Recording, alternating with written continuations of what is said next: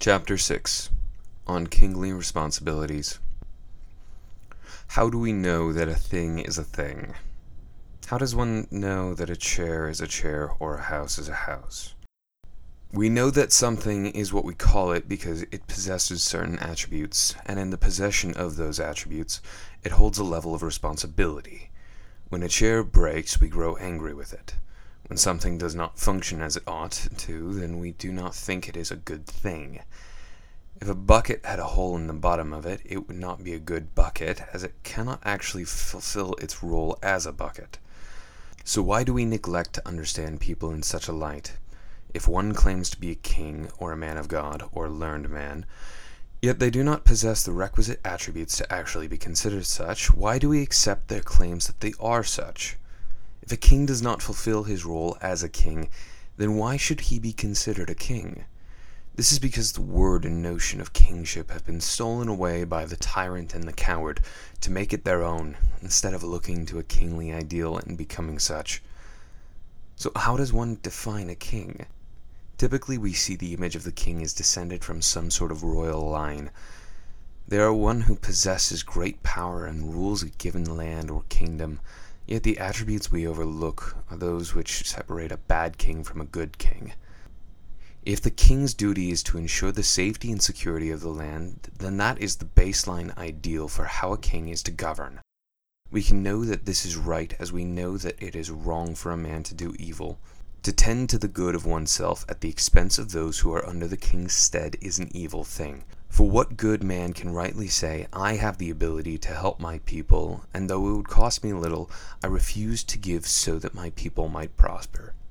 So long as a man has it in his grasp to provide for his people, and yet refuses to do so, this man has neglected his duties and is no longer rightly considered a king. And this evaluation extends not only to the family life, but to every corner of one's consideration. In professional terms, if an employer has the ability to bring about a better outcome for his employees, yet refuses to offer such, then he has failed. If a pastor can lead his flock better, yet refuses to do so, then he has failed. If a man refuses to care for their friends as he ought to, then he has failed. Furthermore, it is the role of the king to defend his people as well. This extends not only to physical and emotional threats, but also those which are spiritual by nature. Again, self reflection is necessary in order to ensure that it is not oneself who brings about such damage first and foremost. But one must also approach the same subject in terms of the church. If a family is led in wrong doctrine within the church, then it is responsibility of those leading to either address the problem in the church or find an alternative location for fellowship. It is not for a king to dwell upon those times of misfortune. If a situation be unjust, then he ought to correct his behavior or seek the correction of conduct in others. If others refuse such correction, then we do not seek company with those people. Rather, leave them where they are, that your absence may inspire conviction.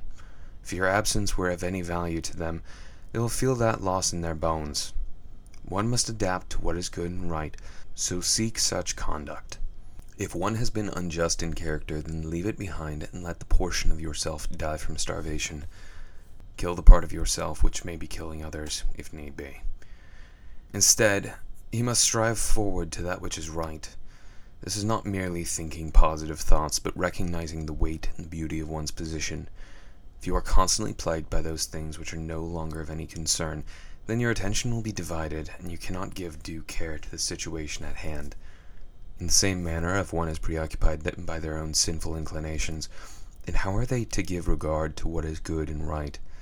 This is not to say that one will be completely free from sin, but one must examine themselves to consider their own motives. Again, we must put to death those parts of ourselves which stand to threaten those put under our stead. This partial killing of one's inclinations stems from the root of selflessness. Such a root removes any possibility of abusing one's power. One such example of abusing power and position is the story of David and Bathsheba. Before I enter into this discourse, I desire to discuss the nature of the design of humans. Now, humans are designed to be satisfied by God and that which is from God, thus glorifying Him in their offering of gratitude. Naturally, those things which are from God will be necessarily good and holy, even those things which are not entirely comfortable to us in our own consideration, as those things work to fashion us into an image which is honoring to Him. Such fashioning is indeed good, as we are being shaped into the image of His Son, who suffered on our behalf. Since we are designed to be satisfied by God, we must understand God's nature if we are to understand our hunger. Our hunger is defined by that which we crave. A stomach hungers for a certain amount of food, and so if we fulfill our appetite beyond what we are capable of receiving, then we will be drawn into some manner of physical pain. However, we turn our eyes to the nature of God and we know Him to be life and life eternal. We know Him to be infinite and loving and all knowing. While I could list all of his attributes, it would be necessary in this instance to only detail his infinite nature for the purpose of this examination. For if we hunger for something which is eternal, then this would render our hunger to be eternal. Only that which is eternal could rightly satisfy such a hunger. Yet in our sin we do not crave God, but our hunger remains just as strong and endless.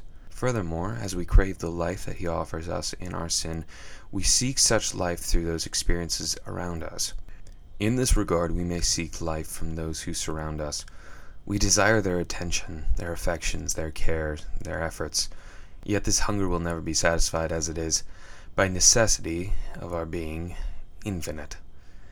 This eventually leads us to draining those around us by our need for their love, as it is clearly seen through experience that when one feels loved, one also feels more alive. This is the pursuit of being satisfied in God alone in the face of this sinful hunger. If one does indeed offer love to us, we may be satisfied in God through such love, as we know that it, if it is good, then we know it is from God. If we desire more than what is rightly due us, then we put such pursuit to death, as our duty is to give of ourselves and not take life. We are called to protect life, not take it. With such a framework in mind, we turn our attention to David. He has become king of Israel and has established himself as a good and righteous king in the eyes of God. Our story begins in a time of war. David is not only established as a righteous king, but also as a warrior king, and we'll explore this concept later. But he slayed Goliath, he defeated the Philistines who sought to kill him once he had been coronated. He killed and removed the foreskins of 200 Philistines so that he could take Saul's daughter in marriage. Among these and other stories, we can know that David is by no means unacquainted with warfare. Yet we can see David taking a holiday of a sort during this time of war in his kingdom. He is walking among his palace when he sees a beautiful woman bathing. David becomes enraptured by her beauty, and a plan starts to hatch in his head. He sees her bathing and assumes she's purifying herself after she has had her period, and so assumes that there will be no long term effects from his dalliance. He finds out the name of the woman and sees that her husband is away fighting in the war. He sends out his guards to retrieve her and brings her to him. One manner of reading this passage suggests that he effectively rapes her. Some time later, she sends word to tell him that she is pregnant with his child. David seeks to cover his sin by bringing her husband back from the war so that he can have sex with her and seemingly impregnate her. However, Uriah, Bathsheba's husband, declares that so long as his men are without comfort, he will not take such an opportunity to have comfort for himself. Already we see a contrast between David and Uriah. David takes what is not his during a time when he should be leading his men. Uriah refuses the comfort of his wife while he pays regard to the men who are still suffering. David tries again by getting Uriah drunk, but nothing happens even still. David's last resort is to put Uriah at the front lines in order to make certain that he will be killed in battle, and that is exactly what happens.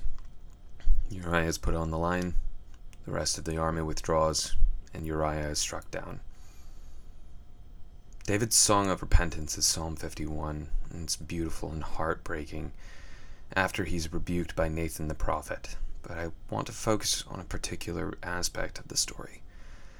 David lost sight of his role as a king as he looked not to his responsibility, but to his position of power. He viewed his subjects as a form of property in a sense. They were his toys to be used for his whim and pleasure. Due to David's sin, Bathsheba was raped, lost a husband, and lost a child.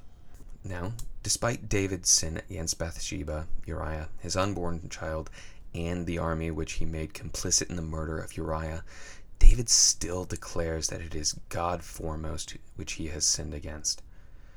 This is not to lessen the transgression against the humans who suffered because of his sin, but to heighten the gravity of his sin. It is not merely against humans who will die and pass away as the grass, it is against God who is above all and able to exact perfect justice that David has sinned. One must recall that it is not merely those who may be wronged by your misleading, but it is God most of all that one despises. When one fails to pay the appropriate regard to those souls which are being shepherded and uses them for one's own personal gain, then one has lost sight entirely of the mission. Your benefit as a king will not be derived by what you receive from your subjects, but it will come from the king under whom you serve. On that final day, when he looks at you and either says, Well done, my good and faithful servant, or Depart from me, I never knew you your benefit will be rightly seen as being welcomed by the King of Kings. For this reason, you must pay appropriate regard to these subjects and not seek after your own gain from your position. If your own gain is what drives you, then you must understand that in seeking to gain for yourself, you will lose everything. Pay correct regard to these hearts and minds which you preside over. Therefore, Given all that has been said about the weight that is placed upon the shoulders of the king, we ought to recognize that it is the duty of the king to lead, protect, and guide his people. You must be able to do these tasks with all the attributes and virtues which were discussed in the previous chapter. But these are the responsibilities of the king. He leads his people as he serves them and does not expect of them anything he is unwilling to do. He protects them from threats from abroad, from within, and even from himself and he guides his people in times of confusion when the route to be taken is uncertain or foggy. He places their needs above his own, as he regards them of greater importance. The duty of the king is to build his kingdom, and that means building up those who are in his kingdom. He does this selflessly, with the aim of seeing them flourish, as he knows that he is a king who is under the highest king.